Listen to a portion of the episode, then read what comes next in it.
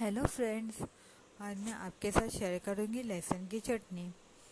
ये चटनी लहसुन और लाल मिर्ची की रहती है, जो कश्मीरी लाल मिर्ची होती है ना रेड चिली उसी की उसी की खाने में बहुत टेस्टी होती है और हम इसे कोई भी चीज़ के साथ सर्व कर सकते हैं।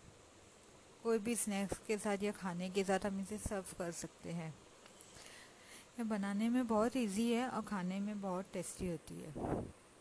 तो ठीक है, इसके लिए हम लेंगे सेवनटीन एटीन रेड मिर्ची लेंगे, जिसके हम आधे दाने तोड़कर आधों के दाने फेंक देंगे और आधे के, आधों को एक कप पानी में भिगा के रखेंगे। इसे हम दो घंटे भिगा के रखना है पानी में, एक कप। उसके बाद हमें दूसरे, जब दो घंटे होने के बाद हमें हमें एक लहसुन, हमें लहसुन लेना है, सात से आठ लहसुन लेना है।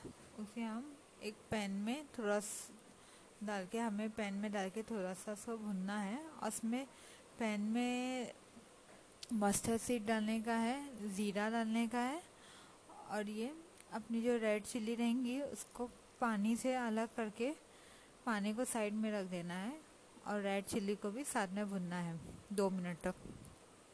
जब अच्छे से ये भुनने के बाद उसे हमें ठंडा करने रख देना है। जब ठंडा हो जाए तो उसे मिक्सी में ग्राइंड करना है। मिक्सी में ग्राइंड करने के वक्त हमें एक स्पून एक इस मिक्सी में हमें ग्राइंड करने के, एक स्पून और पानी भी इसमें डालना है, जो हमें पानी बचा हुआ है रेड चिल्ली का। अच्छे से ग्राइंड होने के बाद हमें एक पैन में हमें दो स्पून ऑयल डालना है, उसमें ज़ीरा डालना है थोड़ा सा। उसको ज़ीरे को अच्छे से भुनना है, उसके बाद हमें जो मिक्सी में जो ग्राइंड हुआ है मटेरियल हमारा रेड चिल्ली का वो डालना है, उसको भुनना है खूब।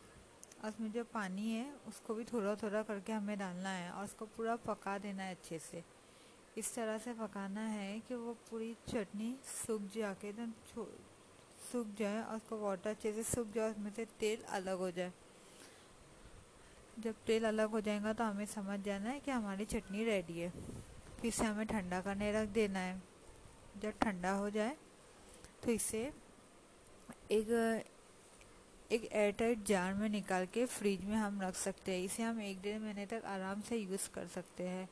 ये बहुत अच्छी होती है और बिल्कुल भी ख़राब नहीं होती है।